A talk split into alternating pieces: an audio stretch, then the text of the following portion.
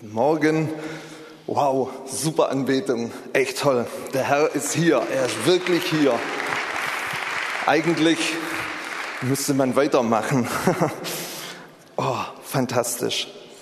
Ähm, ja, Glaube ist ein Lebensstil. Darüber möchte ich heute Morgen sprechen. Römer 1.17 heißt, der Gerechte wird aus Glauben oder durch den Glauben leben.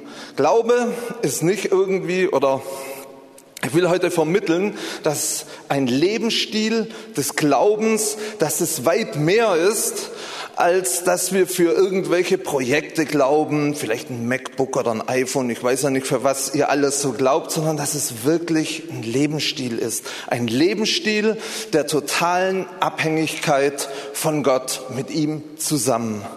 Und in Johannes 16, Verse 8 bis 9, da heißt es, und wenn jener kommt, der Heilige Geist, der Geist der Wahrheit, wird er die Welt überführen von Sünde und von Gerechtigkeit und von Gericht. Von Sünde, weil sie nicht an mich geglaubt haben. Letzten Endes gibt es im Prinzip nur zwei Möglichkeiten zu leben. Entweder in dieser Abhängigkeit, in dem Glauben in Gott oder durch Gott oder aber wir leben unser eigenes Leben ohne Gott, entscheiden alles selber und sind komplett unabhängig. In Epheser 1.1, da schreibt Paulus, Paulus, Apostel Jesu Christi, durch den Willen Gottes an die Heiligen und Gläubigen in Christus Jesus, die in Ephesus sind. Also er schreibt an die Gläubigen. Das ist schon mal ein ganz wichtiger Punkt. Wenn wir gläubig geworden sind, wenn wir wiedergeboren sind, durch Jesus, dann sind wir Gläubige. Jeder von uns, der in dem Raum oder auch am Stream hier teilnimmt und gläubig ist an Jesus, ist ein Gläubiger. Wir sind Glaubende, wir sind Gläubige. Wir haben die DNA aufgrund der Wiedergeburt in uns, dass wir wirklich glauben können. Wir können glauben und das ist Teil unserer Natur und das müssen wir verstehen. Wir müssen uns nicht Glaube irgendwie aneignen durch durch Leistungen und Anstrengungen, sondern Glaube ist Teil unserer äh, Identität, unserer neuen Natur. Wir können glauben, wir sind Glaubende. Amen. Amen. Das ist wirklich wichtig. Also als ich junggläubig war, ich habe immer versucht, hier meinen Glauben aufzubauen und das war anstrengend. Aber als ich das verstanden habe, hey, das ist Teil meiner Identität, meiner neuen Natur. Ich bin fähig zu glauben, ähm, hat sich einiges in meinem Leben verändert und das ist einfacher geworden und entspannter geworden.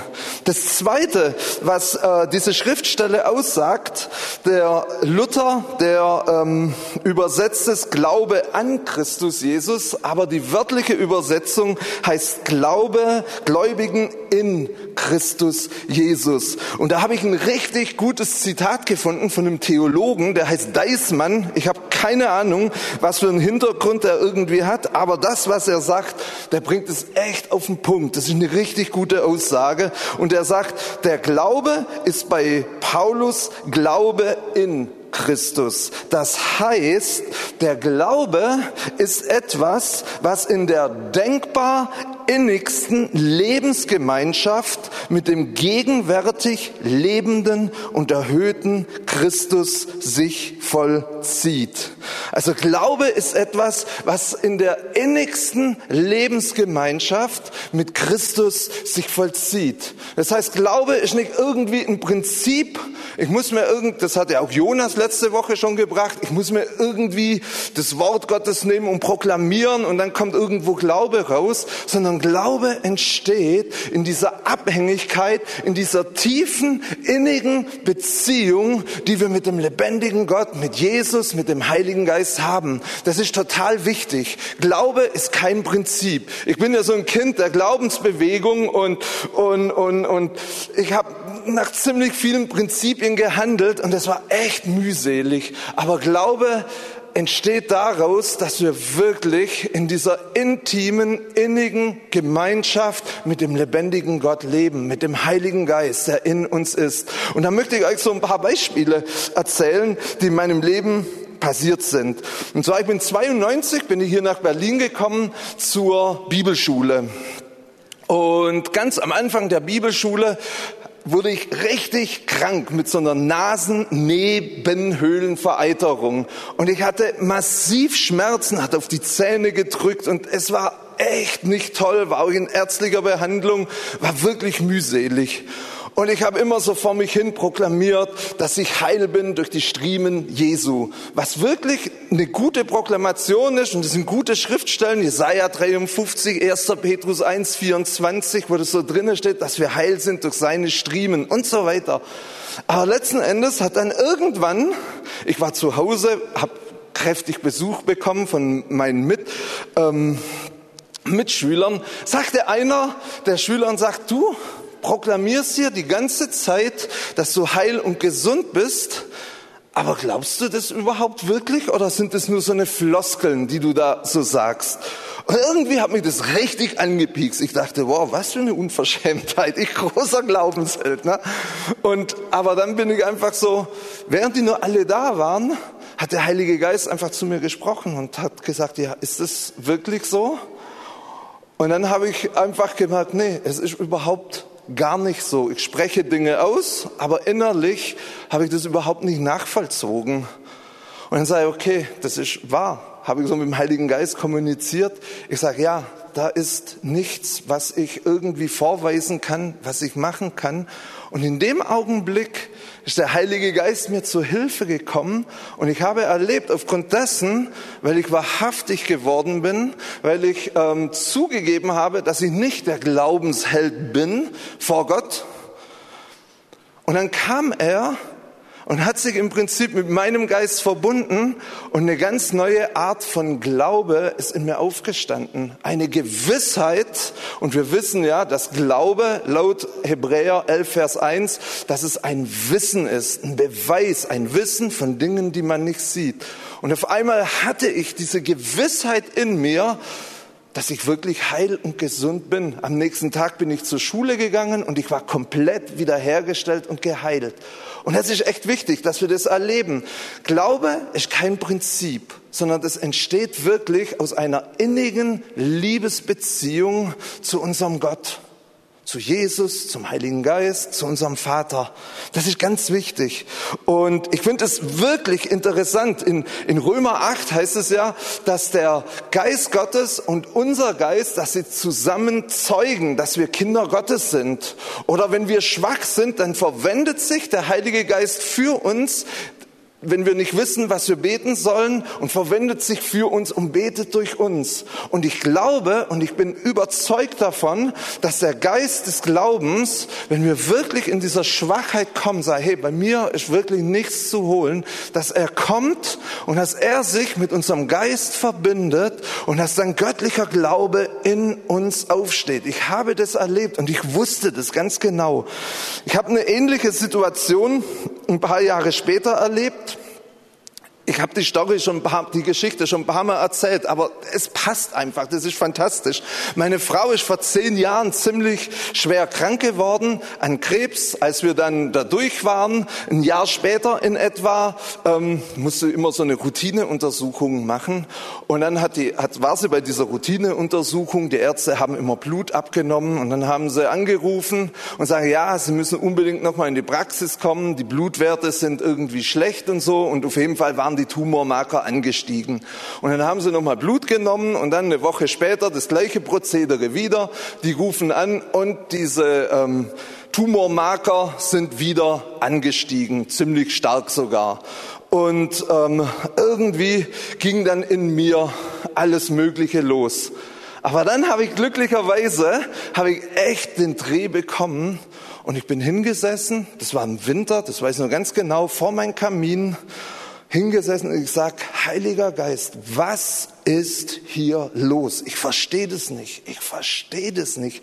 Und auf einmal der Heilige Geist gesprochen, glaube nur. und alles wird gut. Glaube nur und alles wird gut. Und in dieser Gemeinschaft hat sich auf einmal in mir der Heilige Geist mit meinem Geist verbunden und ich sagte, Herr, ich glaube, ich glaube, hilf aber meinem Unglauben, hilf meinem Unglauben, ich glaube, Herr. Ne? Und der Heilige Geist kam wirklich und es hat sich ein Glaube auf einmal in mir entwickelt, dass ich wusste, dass ich wusste, dass ich wusste, dass es alles gut ist. Ich wusste das, ich wusste das. Meine Frau war gerade in der Küche, hat was gekocht für mich. Ich ras voller Begeisterung in die Küche. Ich sag, Carla, alles gut, alles gut.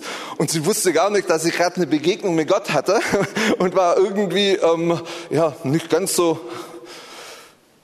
begeistert wie ich, sagen wir mal so ganz vorsichtig.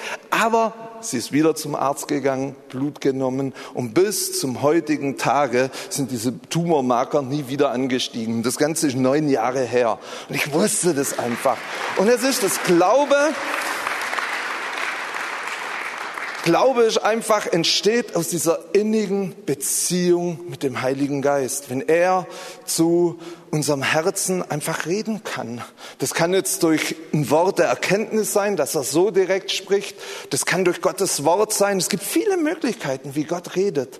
Aber das ist wichtig, dass wir das wissen. Glaube ist kein Prinzip, wo man irgendwie in, in eine Cola ähm, ähm, ähm Automaten oben fünf Euro reinschmeißt und unten eine Cola rauszieht. Nee, sondern aus dieser innigen Beziehung zu ihm. Hab vor 17 Jahren habe ich äh, ein Haus gebaut.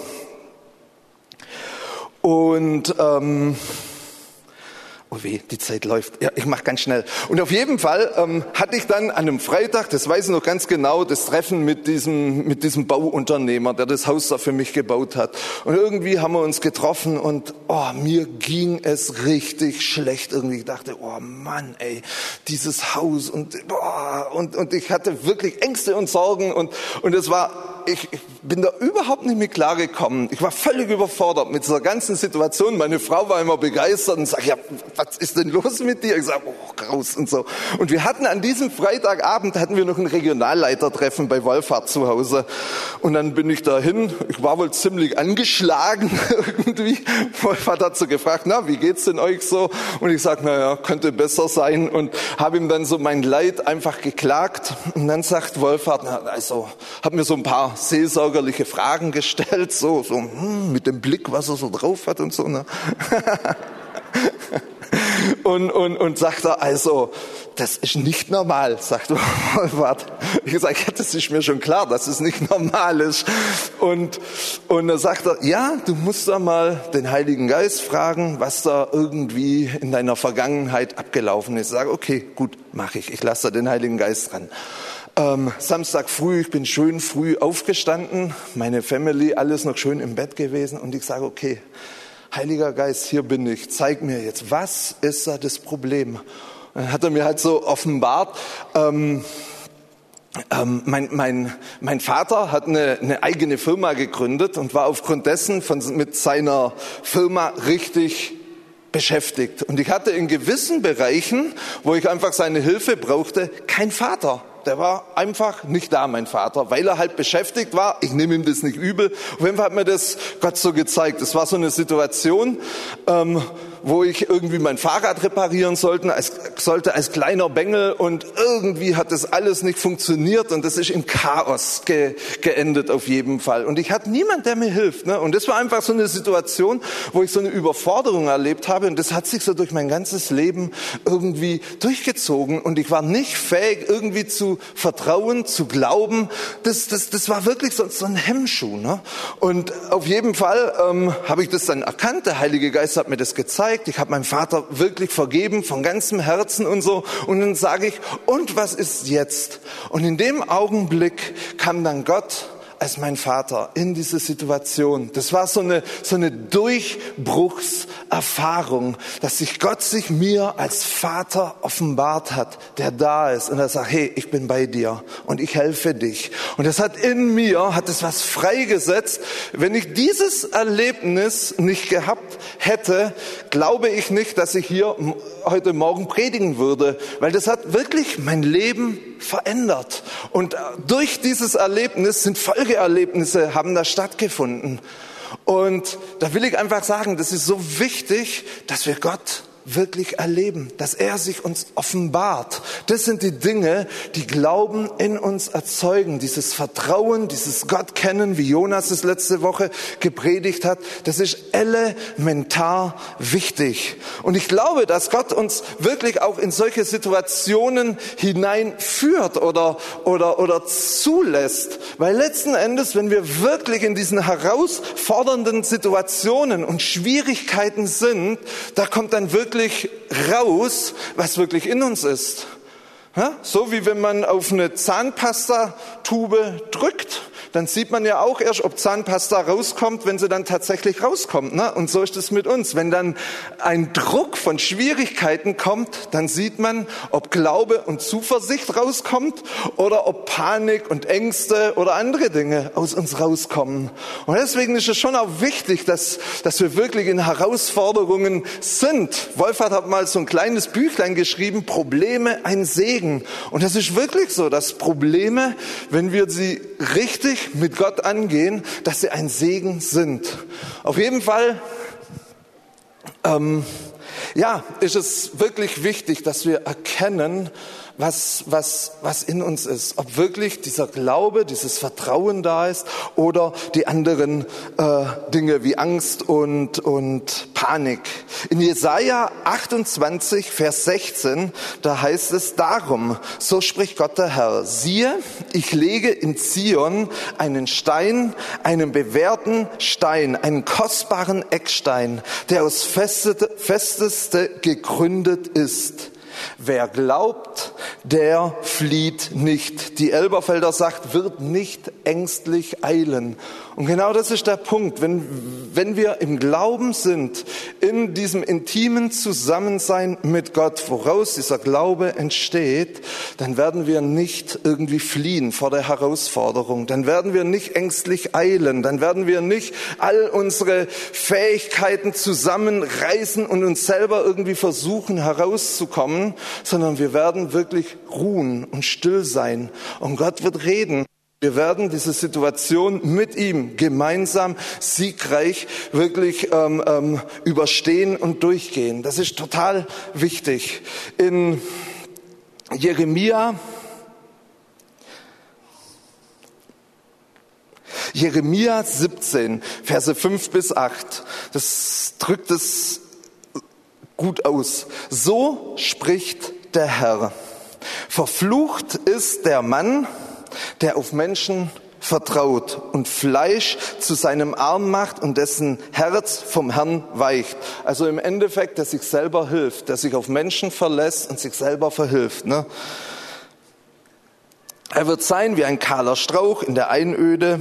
Er wird nichts Gutes kommen sehen, sondern muss in dürren, wüsten Strichen hausen, in einem salzigen Land, wo niemand wohnt. Und jetzt kommt's.